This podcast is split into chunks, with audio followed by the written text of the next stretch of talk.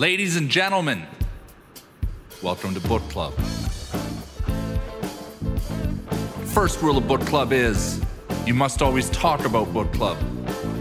Second rule of Book Club is tell everyone about Book Club.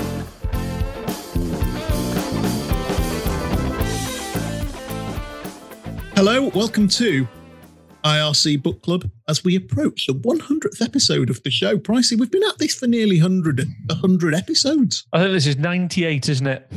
Something like that. Let me have a look in my folder. This no point. is- Don't worry about it. It's 98. It's, def- it's definitely episode 98. I'm just looking in my spreadsheet now. Episode Good. 98, episode four of Ro- Influence by Robert Cialdini. So we need to plan a little special 100th birthday, don't we, really? For the Yeah. show. And we'll think of something novel and funny and stupid, as is our wont, that we can do whilst locked down and not actually sat in front of each other. Um, in the meantime, we've got a book to read. we have. What do you make of this one? What's it about? Let's uh, recap for the listeners. Influenced by Robert B. Cialdini, PH.D, which is a joke I've now told for the fourth uh, week running. I think this book has been rubbish. Do you not like it? I've not enjoyed it. Not one bit. Why do, what don't you like about it? Just waffles on. You see, I'm in two minds about his waffle because actually his waffle is a scientific and historical fact to back up his point.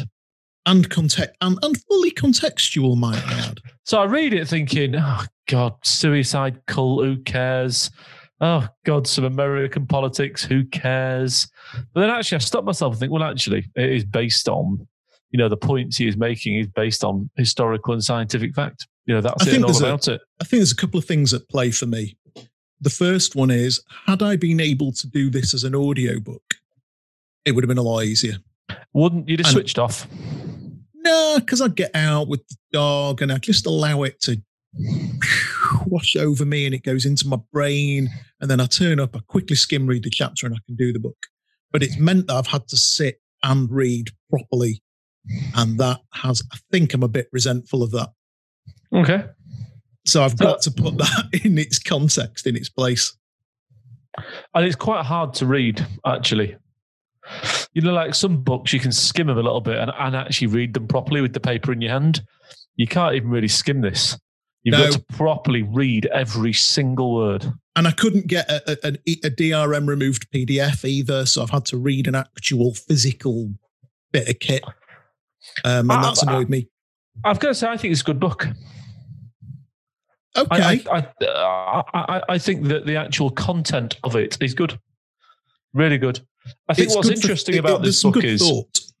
I think what's interesting about this book is, particularly from a marketing perspective, I suspect there are lots of 24 year old marketeers who are doing stuff and they don't understand where that stuff has come from. Yeah, And, and it's actually come from this, from this guy, really. the actual This- theoretical basis behind why they are Every time why you have to write an, a, a, a, a piece on why Kellogg's cornflakes are the best cornflakes in the world. All that kind of stuff. It's come from this book, actually. Yes, it's a, it, it's an influential book called Influence. I, I actually would go as far to say that I liken it very much to the Drucker book. Bloody pain in the ass to read, really old fashioned, goes on. Know that this person, I wouldn't like him, but I know I'm going to reflect on it and go, yeah, it was worth reading. Oh, I think and- you'd and quite like Peter Drucker if you met him. I doubt it. Is he still alive? No, long since brown bread.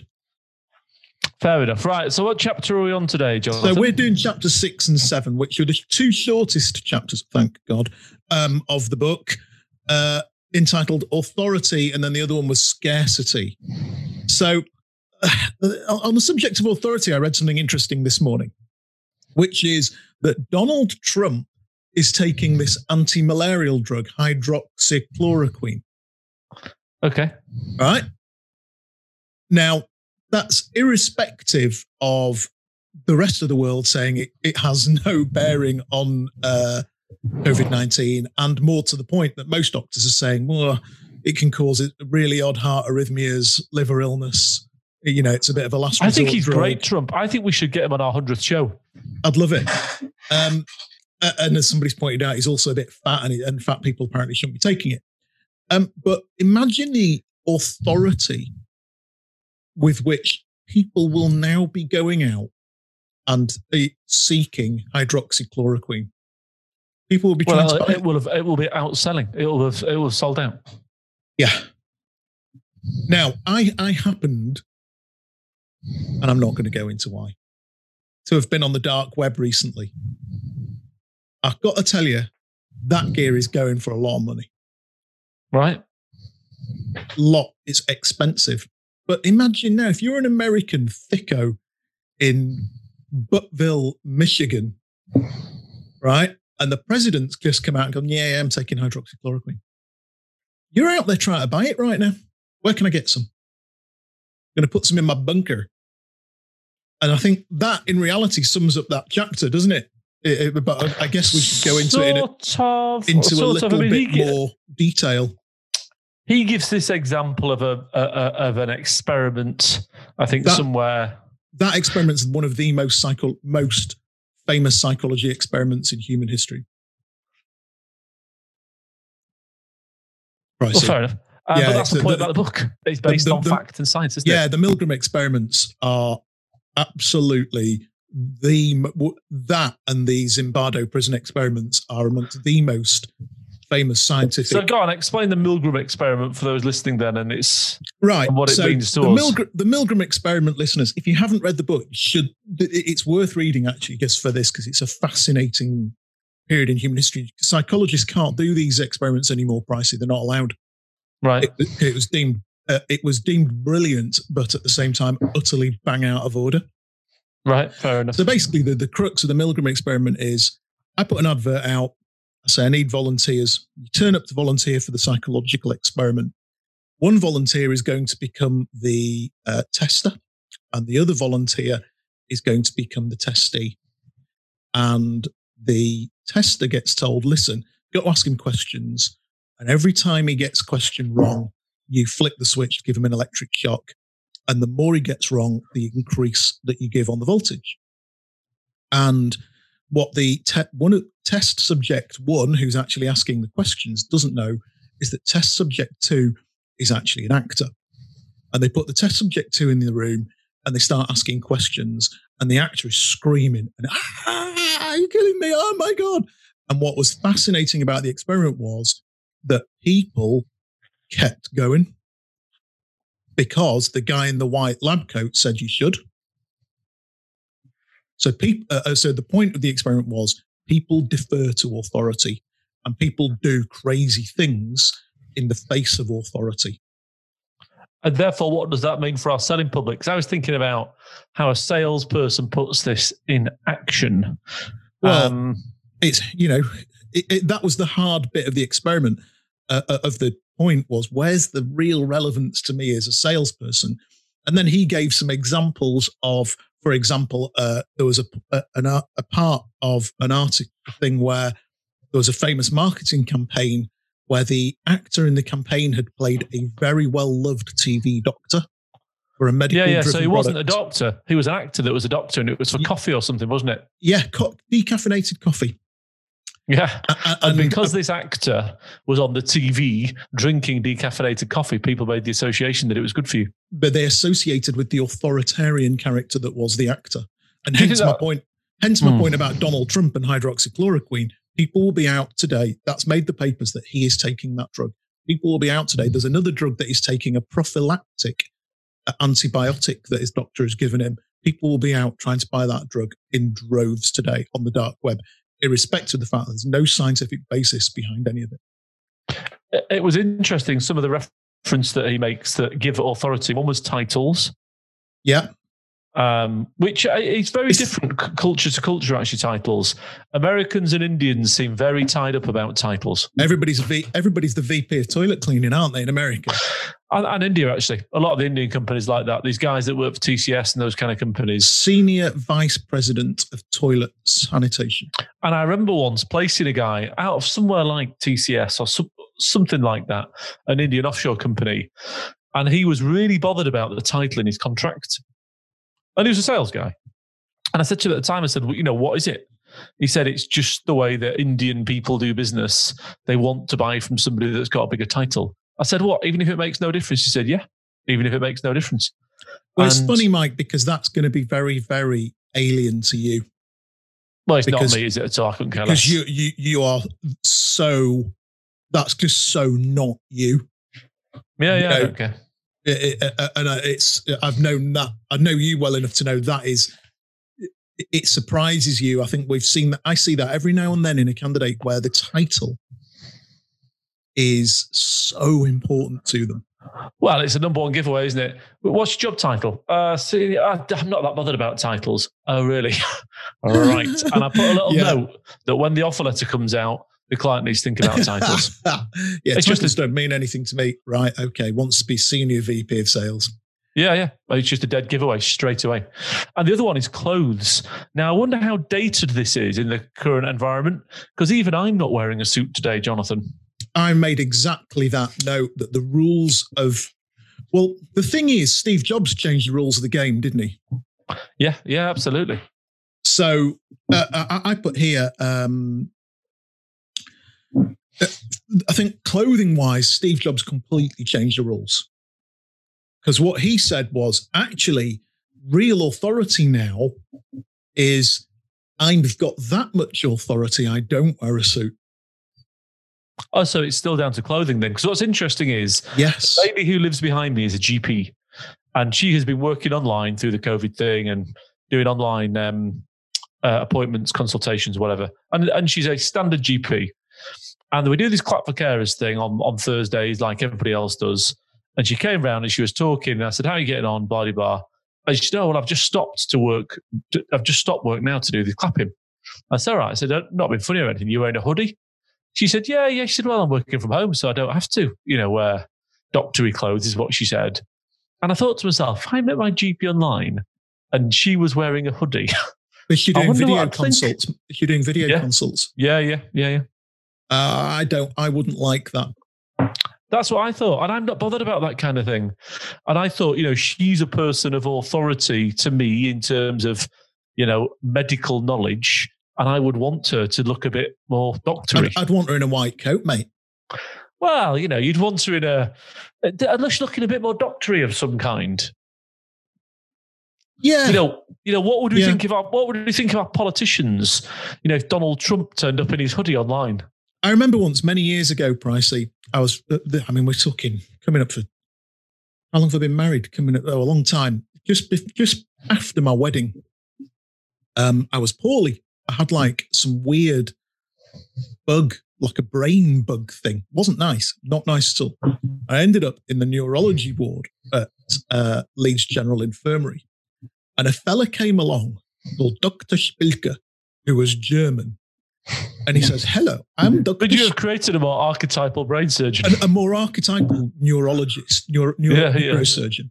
And he comes on in his in his surgical scrubs with one of those big shiny silvery things on his head. And you thought, we're in the game now. I thought, right, it's all good now. I'm going to Mm. be fine.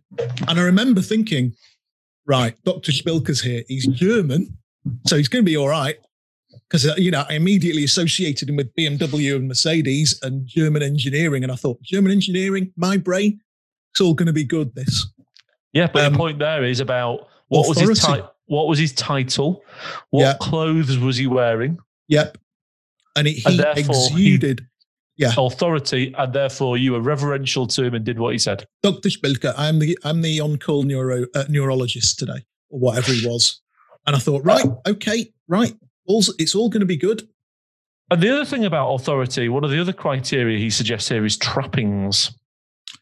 Yeah, so it's a funny one, isn't it? So we've already covered the fact that Steve Jobs has changed the game here, but there there are almost new. So in the old days, you know, you take you like that fella that used to work for us. He's obsessed with the trappings, isn't he? Got to Yes, have yeah. got to have the watch, got to have the car, yada yada yada. Now actually the trappings have changed of authority in a business context. I think. Well, it's very interesting, isn't it? Because because the thing that books this trend a little bit is one of my all-time best clients. You know him. His title is CEO. Yeah, yeah. His clothes. I mean, literally, he looks like he bought a suit in 1983 that was dry clean only and dries it in a washing machine every day. from Farah. Uh, and tra- well, not even from there. And trappings. I mean, he's got an Audi, but you know, I can remember him making me a cup of tea once, and the mug was so badly cracked it dripped out of the side. You know, he just doesn't care for it, but No. he has authority without the trappings. Total 100% authority. You sit there and that think, business. I know you're in charge. But what's interesting is so often now you can go to a meeting and there will be somebody in the room who doesn't exude the authority but is the authority. And Well, it's you look at the guy that- to discern. You look at the guy that you used to work for, that you still speak to. He had a Very white similar. suit that made him look like Mr. Del Monte. He had a ludicrously shit beard, and his shoes looked like he did his vegetable plot in them. Just looked like a shuffly old fella.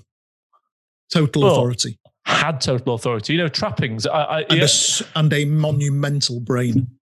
Mm. So, but what's interesting about the trappings is, I think, I think that the it's different now because this book was written in the eighties and we're in 2020, and credit is so readily available. You can go and lease, you know, a hundred k car But it, for six hundred quid a month. You I'm can go and buy a watch on Chucky. I'm not my point is- convinced, Mike, as a salesperson, that gives you authority anymore. I, I, no, I, I agree with you. I think we look at trappings in a different way now because credit is taking a, taking away the, the edge off trappings, doesn't it?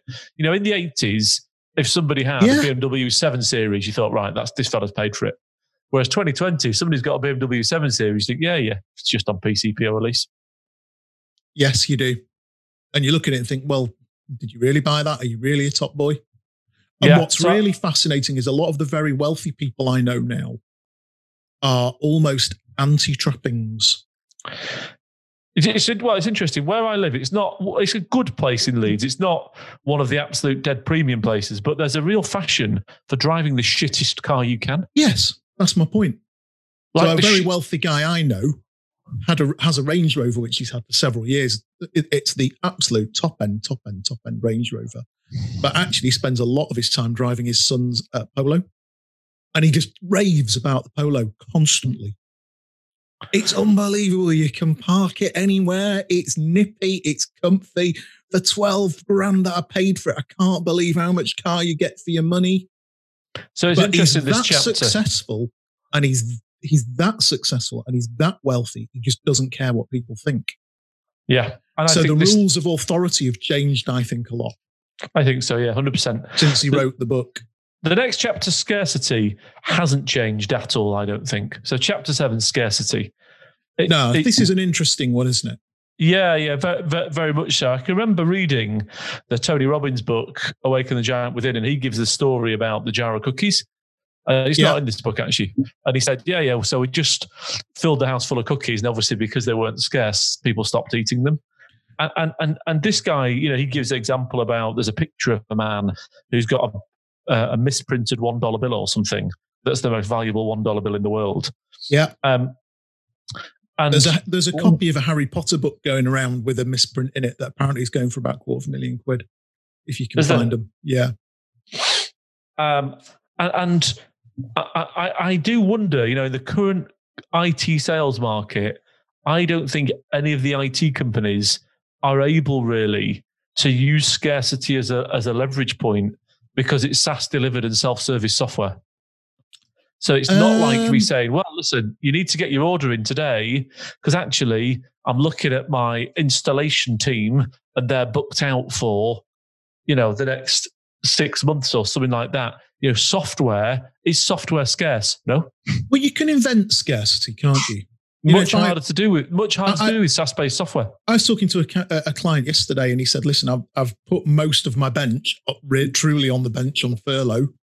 So if he had a deal on the go now, he'd say to a client, "Listen, I've had to put a lot of my guys on furlough due to the lack of new opportunities coming in. So I can only work on so many deals. So I really could do with the order right now. Yeah, but, but it's, mu- much but harder. it's much harder.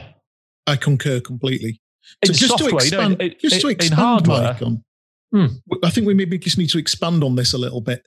What he's what he's basically saying is people buy things that are hard to get. yeah, absolutely. And the more hard to get they are, the more people buy them. I mean, I nearly fell for one the other week. Remember that little DJI hmm. camera I had that was like a little built in gimbal? Yes. So I traded that in for my Ricoh GR3. And then I realized actually I wished I hadn't traded it in. Lo and behold, I get an email from DJI saying it's 185 quid or something today in the bank holiday sale. But the sale ends at midnight. Scarcity. And I'm sat there thinking, should I do that? I really miss having that. It's 185 quid. And I, I sort of had, I had to have a little chat with myself about So I don't really think needed it. I don't think that is scarcity. I think they've created a false deadline. I think, But that's what he's saying is scarcity comes in both time and resource. well, I think the better example of scarcity is toilet rolls and pasta. Oh, ridiculous. You know, we're in COVID, right? You know, middle of it, you couldn't buy toilet rolls or pasta. My wife came back from the supermarket last week and was delighted to have got some flour. And Yeah. I said, I said, what are you going to make with your flour? She went, oh, I don't know. flour became a ridiculous. Early on in the crisis, I, I remember people driving flour over to our house. Oh, I've got flour. I'll drop some off outside the house. Yeah. Flour. Now, actually, Mental. that's the law of scarcity that this guy's talking about. Now, actually, Absolutely. uh, and but putting it back into context with our client base, I don't think scarcity is as easy to apply in a software environment. I think it probably is in hardware. You know, I think there's probably been a rush on laptops, hasn't there? Because everybody's Oh, working I bet from you home. won't be able to get laptops for shit, will you? no, but you can still get another version of, you know, another license to Salesforce.com. They can switch that on tomorrow. Pricey, I placed a fella recently with a big job, and uh, we got talking about fitness and working out and stuff before he started. And he bought a Concept 2 rower during the uh, lockdown. Now, I know this guy's made a lot of money in his career. Well, I need to have it, won't he? There's no doubt in my mind he is paid two to three times the going rate for that Concept 2 Most likely, yeah. because they're so scarce. They are. Well, I was going to get some more plates for my dumbbells, actually. Can't get them. And I, they're, they're, they're twice as much as I paid. You can't get anything. Yeah. I, I, I'm trying to buy a new uh, uh, squat rack. Can't buy one. scarcity. But the point getting back to it is, you know, this this book club is how about how do people put this into Apply that. practice in their business? I think scarcity in software is very, very, very difficult to apply. It is because it's an infinite resource. Yeah, you just switch it Uh, on. I think if you're in a bit more of a services driven business, it, it, it's easier to apply. But I think in the current economic climate, I think that's much more difficult Yep. The only because the, client, the clients are just going to say, ah, shut up. Yeah, just give me another license. Uh, or, or, or, oh, shut up. Don't tell me you every guy's booked out. I don't care. I'm not having it. So it's a funny one. I mean, I remember as a lad, I used to work in this clothes shop that had a constant closing down sale. Constant. You Yeah. there, Mike? Yeah, yeah, yeah. I, you know what I was doing actually as you were talking is I was flicking through this chapter, thinking, "God, you must have written something else about it somewhere." I'll But tell I you a really haven't. good use of the case of scarcity. And I'm going to pan them because I enjoy panning them. It's Pareto. Yeah, So what happens is you show up as a customer, right, at the Pareto assessment day. And they have 10 clients in the room, 20 graduates, five of whom are handpicked as actually they know damn well are good. And then the other 15, it's a bit like X Factor, have been carefully picked to be shit. And so you've got 10 customers killing each other for the five good candidates. Very clever.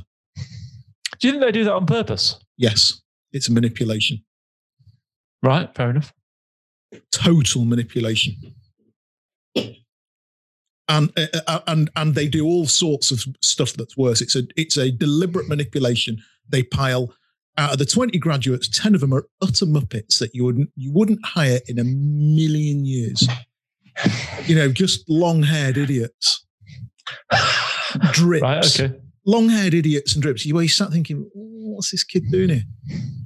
And then there's five where you think, hmm, navy suit, white shirt, short hair, went to Warwick, uh, sparky personality, played rugby, strapping lad, really witty, sharp. Right, I'll have you. But before you know it, you're fighting it out with 10 other companies. Right, fair enough. And it keeps the fee structure high, doesn't it? Right, I want to hire that one. Yep, great. You've got no ability to negotiate on the fee. I suspect you probably have today. What on graduate recruitment? Yeah, I Yeah. imagine it must be carnage. Carnage. Yeah. Well, there, there was a thing on the BBC this morning saying that uh, the group that will suffer the most will be 18 to 25, 18 to 24 to 25. Absolutely. So that's that's the chapter scarcity. We covered the chapter authority, which I thought was a bit outdated, really, to be perfectly honest. And then there's a sort of thing at the end, instant influence, that sort of didn't make any difference whatsoever, and then a load of notes because he hasn't academically researched the book properly. So we haven't really talked about a lot today. I mean, let's be clear, Johnny, just on, on the academic notes bit, and this is the research that backs up the book. Academic notes is 30 oh. pages long. Yeah, his bibliography is 30 pages. That's how many people he references.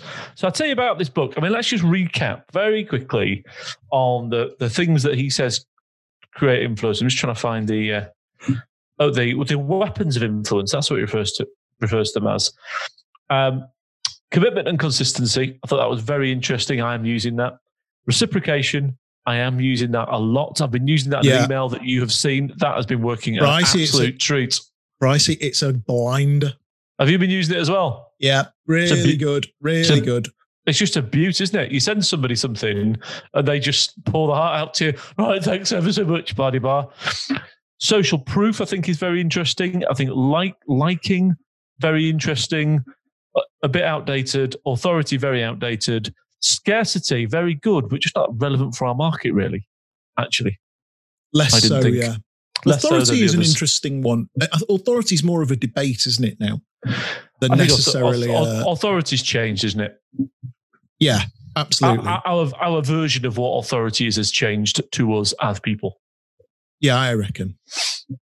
And that's so the that's the books. What's up next on IRC Book Club, Mike?